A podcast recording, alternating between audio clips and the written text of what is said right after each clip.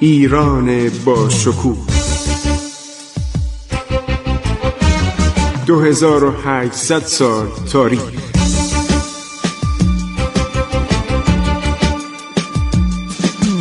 عبور از تاریخ.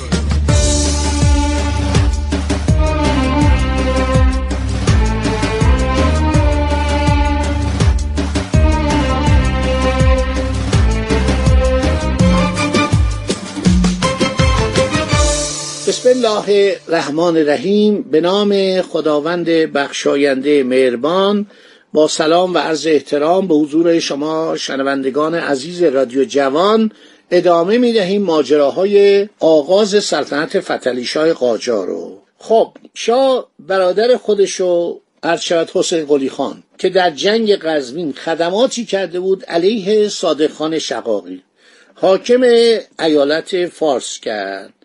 و این به اصطلاح مقام مهمترین مقام دستگاه پادشاهی ایران بود. تا قبل از عرض شود که حمله روسها به تبریز به آذربایجان به دشت مغان شیراز مقام اول داشت. چون پایتخت دوران زندیه بود. در دوران زندیه شیراز حرف اول می‌زد. خیلی درباره شیراز کتاب های زیادی از شود نوشته شده از سوی نویسندگان خارجی. خب آقای گرند واتسون درباره این شهر صحبت می‌کنه. خیلی از این شهر زیباییش بزرگیش بعد این خندقی هم که در اطراف شهر هست برداشته نوشته خیلی مفصل. نوشته ساختمون خونه ایرانی خیلی قشنگه بامهاشون مسطحه در فصل بهار مستور از علف حیات و باغها با درختان نارنج و لیمو و چنار مشجرن. یعنی پر از سبز و گیاه هستند جمعیت شهر در اون زمان 35 تا 40 هزار نفر بوده. میگه عرض شود که این مردم شیراز خیلی شجاع هستند از شیراز خیلی تعریف می‌کنه فارس یکی از پروسعتترین ایالات ایران شامل چندین ولایت مانند لارستان کلویه و نوایی تابع بندر عباسه. ایالت فارس از سمت شمال تا یستخاس وسعت دارد. در سمت شمال غربی به رام هرمز عرض شود می‌رسد. خیلی درباره شیراز و درباره فارس صحبت می‌کنه.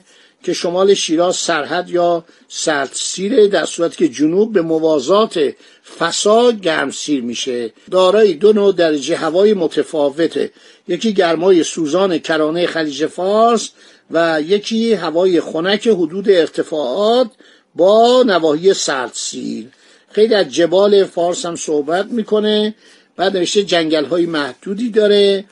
در قسمت پر از تپه بین سروستان و فسا و دشت ارژن جنگل های بلود داره.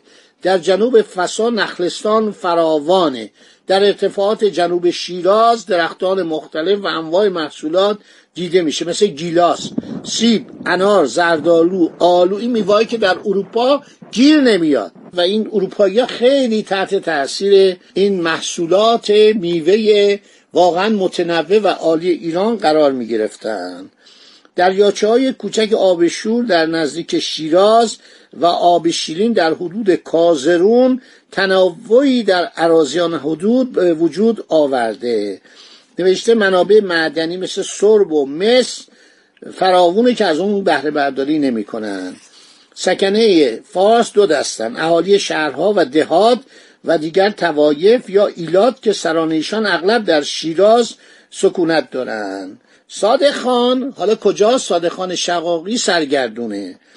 و میاد به پای شاه میفته تاج سلطنتی و جواهرات و همون تاج ما و دریای نور رو عرض شود تقدیم می‌کنه میگه منو مورد عفو قرار داد ولی این آدم ناآرامی بوده.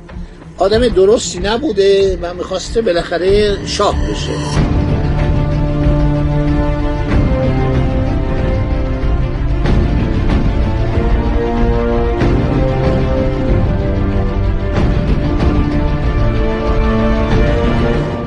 خب حالا بریم سراغ یه نکته که باز هم من در این به منابع ایرانی کمتر دیدم. در اوایل ماه شوال 1212 که 21 مارس با نوروز بود همراه با نوروز بود یعنی مقارن نوروز بود فتلی شاه به نام پادشاه ایران تاجگذاری کرد. خب حالا شورش های جدید. محمد خان پسر زکی خان. یادتون است یه سردار خیلی شود عوضی بود و سرداری بود که خیلی بیلیاقت بود به نام زکی خان حالا محمد خان پسر زکی خان عرض شود که ایشون چندین سال در بغداد به حال تبعید زندگی می‌کرد. چون خبر مرگ آقا محمد خان به او رسید به جنوب ایران در نایه نرماشیر. نرماشیر در نوایی کرمان اون طرف هستش. آمد و سعی کرد قوایی فراهم آورد. بم و نرماشیر ما بچه بودیم می‌گفتم بم و نرماشیر اینا نزدیک همن. و اصفهان را تصرف کنند ولی قوای شاه او رو شکست داد و خود او نزدیک بود در باقی دستگیر شود کی محمد خان پسر زکی خان. لیکن توانست از آنجا به کوهای بختیاری بگریزد. شاه یکی از صاحب منصبان را معمور ساخت که مردم اصفهان را به واسطه آنکه با آن مرد همراهی کرده بودند توبیخ کند. قرار بود ادهی هم در اصفهان اعدام کنند ولی امام جمعه اصفهان نفوذ فراوانی داشت روحانی بود. اینا معمولا می اومدن وسادت می‌کردن. روحانیون خیلی نقش مهمی در حمایت از مردم داشتن در پناه دادن به مردم داشتن. آدمایی بودن که مورد اعتماد و احترام و علاقه مردم بودن و مردم به اینا مراجعه می‌کردن. در خانه هیچ روحانی به روی مردم بسته نبود. خب گرند واتسون درباره اصفهان میگه که این شهر اصفهان دیگه اون پایتخت با عظمت با شکوه دوره صفویه نبود. این محمود و اشرف افغان دیگه این شهر رو نابود کرده بودن. خاکش بسیار حاصل خیز و سبک. الان همین الان چند سال پیش من رفتم از بالا. شما در این کویری که بین تهران و اصفهان هست یک دفعه ببینید زمین سرسبز میشه. همینطور مزاره پشت سر هم. همینطور مزاره گندم مزاره جو تمام بعد اون سیفی کاری هست آدم لذت می‌بره. از هواپیما پایین نگاه می‌کنه می‌بینه واقعا این پایتخت چقدر اول این به اصطلاح زمین ها سرسبز و چقدر بزرگ این استان و چقدر پهناوره. خیلی من اصفهان رو دوست دارم. واقعا اصفهان استانبول ایران بود. مرحوم شاه عباس کبیر دستور داد که یه جاده بسازن گفتن آقا استانبول بیونه پنج دریاست. گفت منم این کارو می‌کنم. یه جاده عالی ساخت تا ساحل خزر. در اونجا کاخهایی با عظمت ساخت که متاسفانه در دوران جانشینان او قزاقهای روسیه اومدن از قزاقستان از اون جایی به اصطلاح که اون موقع تابع روسیه هم نبود. اومدن قبایل وحشی بودن و اومدن و اینا رو ویران کردن. همه اینا در کتاب های دوران عرض شود صفویان نوشته شده مخصوصا خاطرات و یادداشت‌های سر فرانسیس مکنزی در دوره قاجار در عواسط قرن 19 هم سرکنسول بوده در رشت. سفری رفته همین رو نوشته. خیلی دلش سوخته این قصدها رو از بین بردن. قصدهایی که پیترو دلاواله اون به اصطلاح سیا و کشیش ایتالیایی هم رفته بود اونو دیده بود. خیلی تعریف می‌کرد. شاه تابستونا می‌رفت اونجا. خب داره درباره اصفهان صحبت می‌کنه.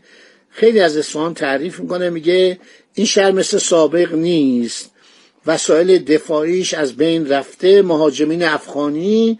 این شهر رو در یک قرن قبل از امروز یعنی قرن هجدهم ویران کردند و یک قلعه که اشرف ساخته بود اشرف جانشین محمود که بر مرکز شهر تسلط داشت هنوز پابرجاست. خیلی از رودخانه زاینده رود تعریف کنه از حد جنوبی شهر میگذرد. بر آن سه پل ساختن. این پلها رو نظم می‌کردن پل خاجی پل علاوردی خان. هر کدوم از پادشاهان یا سرداران نظم کردن پل بسازن رو زاینده رود. حمام حمام رو نظم می‌کردن. و حمام های ایران معروف بود. با قیمت خیلی کم. معمولا من یادم میاد بچه که بودم سال 27 بنده اون موقع چند سالم بود؟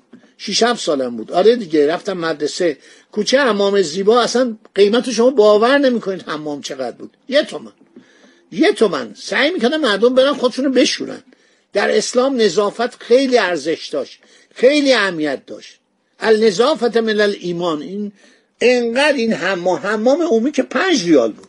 یعنی حمام یه طوری بود که مردم باید برن تمیز باشن خوشبو باشن. خب هر شود که خیلی تعریف کرد از اصفهان.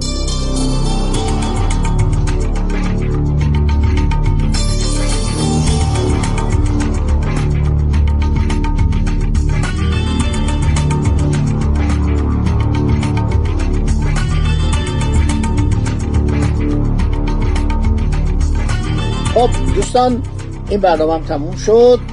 همینجا رو در ذهن مبارک داشته باشید. باقی مطلب میماند برای برنامه بعدی. خدا نگهدار شما. تا برنامه بعدی که انشالله باز هم با شما درباره فتلیشا صحبت کنیم که این فتلیشا حالا سلطنتش شروع شده.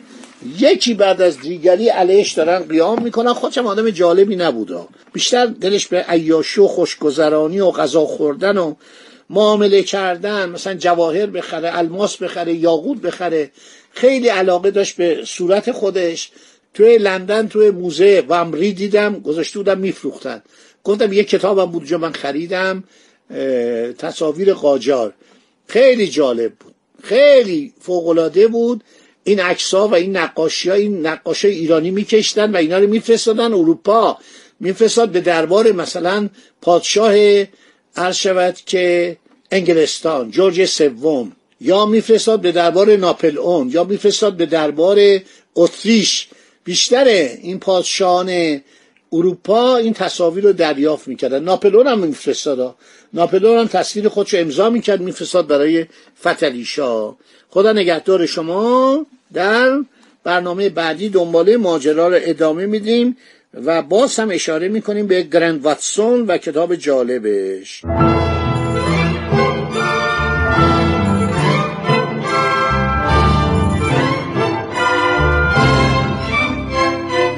عبور از تاریخ.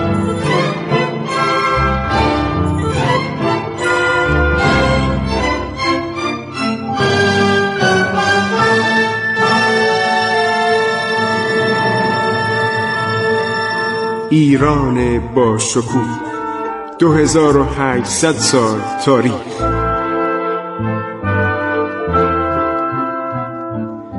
سرگذشت ایران ما به روایت خسرو معتزد